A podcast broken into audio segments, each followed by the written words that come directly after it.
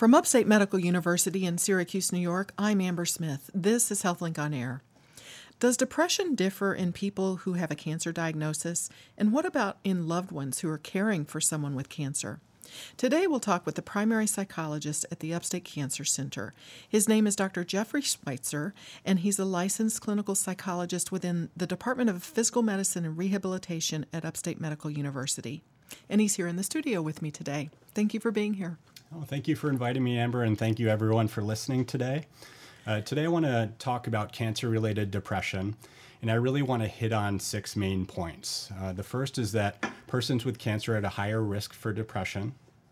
Second, the, wait, they are. Let me interrupt you on, yes, on those. But uh-huh. so they so they are. If you get a diagnosis of cancer, your chances of developing depression are higher. Yes, higher than the the general population. Uh, persons not diagnosed with cancer. Is it a depression that's um, different in some way from depression, just regular depression? Um, it, it's not different. Uh, the symptoms are the same. Um, so that's a, a, good place to start. Is you know when we say depression, what do we mean by that? So what I mean specifically is an episode of major depression, um, also referred to as major depressive disorder. Okay, in order to be diagnosed with major depressive disorder, someone needs to exhibit five, five or more of these symptoms uh, most of the day, most days, over a, at least a two week period. So they need to be experiencing a depressed mood or decreased pleasure or interest in most of the activities uh, for most of the day, nearly every day, that they previously took interest in, that they previously enjoyed, like hiking, kayaking.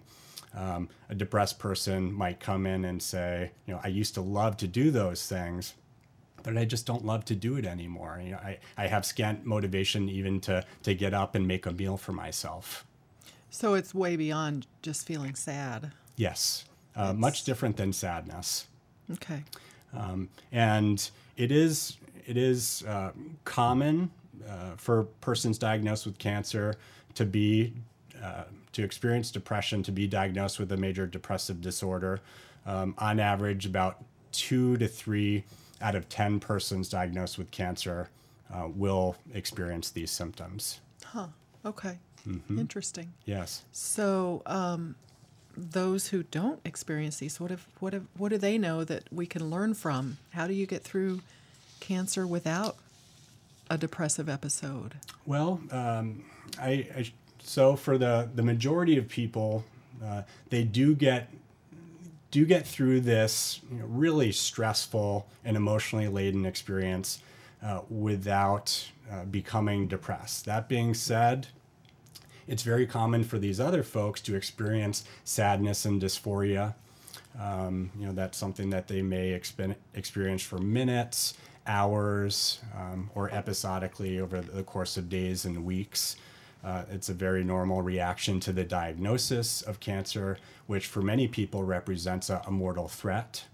Um, beyond that, uh, another very common reaction is, is almost a, a grief response um, a grief response that looks very much like depression, uh, in that there's shock and disbelief initially. Um, in some cases, denial, um, which I, I will add can be very adaptive because it gives folks time to, to process the reality of this medical situation. Um, also, they can experience sadness and crying, in some cases, despair, sleep problems, loss of appetite, fear, nervousness, worry about the future, um, even feelings of guilt. You know, for example, if someone you know has the role of provider for their family and they're diagnosed with cancer, knowing that they're going to have to be engaging in treatment and could not necessarily go to work, that could bring on feelings of guilt. Um, so, putting all these things together, um, that comprises a, a grief reaction, you know, which is for most a, a matter of course in the emotional adjustment to a diagnosis like this. And we're talking about the person who gets the diagnosis, but some of what you said strikes me that it could apply to the spouse or partner or child or. Yes. Um, Absolutely. So, uh, a diagnosis of cancer affects the whole family, not just the person diagnosed. Uh, there are a couple of, of studies out there um, that you know looked more closely at this, particularly with female partners of men diagnosed with prostate cancer. And what they found is that uh, the, the female partners or spouses actually experience more distress than the men themselves. Uh, in some cases, uh, twice the rate of major depressive disorder, which we've talked about, or generalized anxiety disorder as compared to community counterparts in the general population. Uh, 36% of these women reported mild to moderate anxiety. Um, so it is important also to, to focus on you know, how partners and, and spouses are responding to the diagnosis, how they're coping with it, uh, because you know they too need support. Now, uh, another study showed that the best way to buffer against uh, depression and, and, poor emotional adjustment in families is open and direct emotional communication and also problem solving, particularly in the early stages of diagnosis and treatment. Um, you know, so for family members, uh, not just to be talking about the facts of, of the diagnosis, what they heard from the doctors, but also how they're feeling about all that. You know, that, that they're feeling scared, perhaps, sad, even angry about the circumstances.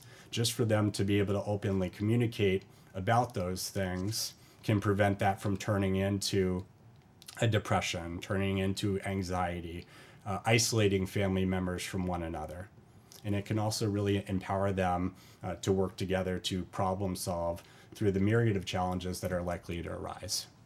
Let me ask you, because you mentioned a lot of the sort of feelings a person might have. Is it common to have um, a day where you feel nothing but anger about the situation, but then another day where you're not angry, you're you're sad? Yes. I mean, does it vacillate between? It, it does. It does. Uh, and and that tends to be more typical of the grief response that we were talking about earlier. You know, one way that I uh, differentiate uh, a grief response from uh, more of a, a depressive response or, or, major depressive disorder is that grief tends to come in waves. Um, you know, the listeners out out there, if, if you've ever lost someone, I, I think you can identify with what I'm saying. You know, that a common phrase is you have your good days and you have your bad days. And the same can hold true with the, the cancer diagnosis is it can come in waves. Whereas with someone who's depressed, they're feeling that way most of the day, every day, and it, it's just not going away. All right. You're listening to Upstate's HealthLink on Air. I'm your host, Amber Smith, and I'm talking with Dr. Jeffrey Schweitzer. He's the primary psychologist at the Upstate Cancer Center, and we're talking about depression uh, in cancer. So, um, how do you go about treating depression in someone who has cancer? Is it treated differently than someone who does not have cancer? Uh, it is mostly not treated differently. Um, the one one caveat is that uh, if if the doctor and, and person decide to go the course of pharmacotherapy uh, like through medication. an antidepressant, mm-hmm. uh, then you know there are some that may be counterindicated depending on the person's type of cancer and the kind of cancer treatment that they're receiving, because uh, it can kind of work against the the effectiveness of okay. the treatment, uh, particularly with breast cancer. So. Always, always important to have that conversation with your physician mm-hmm. or oncologist. Well, let's talk about the impact of depression on cancer. Sure. Um, what do, what do you see with? Is there an effect? Yes. Um, you know there are very significant effects. Um, first, in terms of deterioration of quality of life, you know, which you can probably imagine as I describe the the symptoms. Uh, one of which is anhedonia or the loss of pleasure in the, the things that mm-hmm. one previously took pleasure in.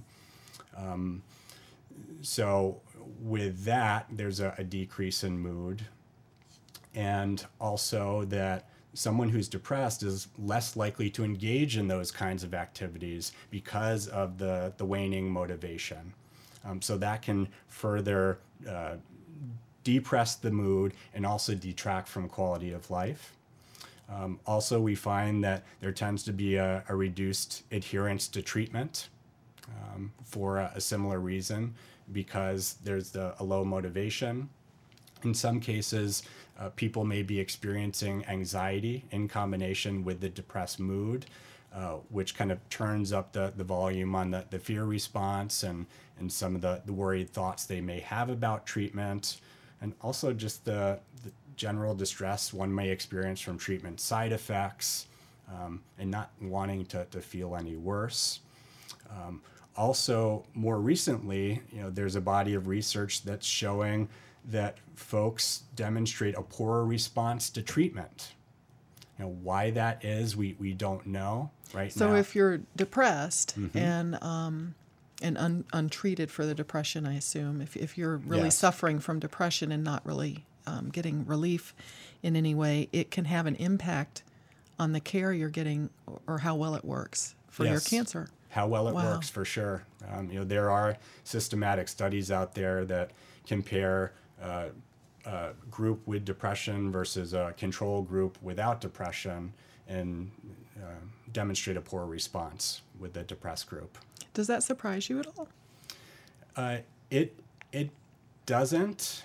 Um, it, it does make sense in terms of uh, the behavioral consequences that we just discussed. You know, I, I am familiar with the pattern of you know, depressed people, um, you know, really getting shut down. So it makes sense they would be less likely to, to show up for treatment or show up consistently for treatment. Um, but it, it does seem like there may be a, a, biochemical component, you know, some, some kind of physiological component uh, that may be affecting these outcomes as well. Um, relatedly, other studies are, are showing that uh, depressed folks have elevated mortality um, that's predicted by a diagnosis of major depressive disorder. And also, you know, these folks are showing uh, poorer adjustment overall and are at higher risk for suicide. Wow. Well, what advice, um, aside from medication, we mentioned that a little bit, but what advice do you have for, for what can be done to ease depression during cancer, it, whether in the patient or the caregivers? Sure. And I think it, it all starts with your support network.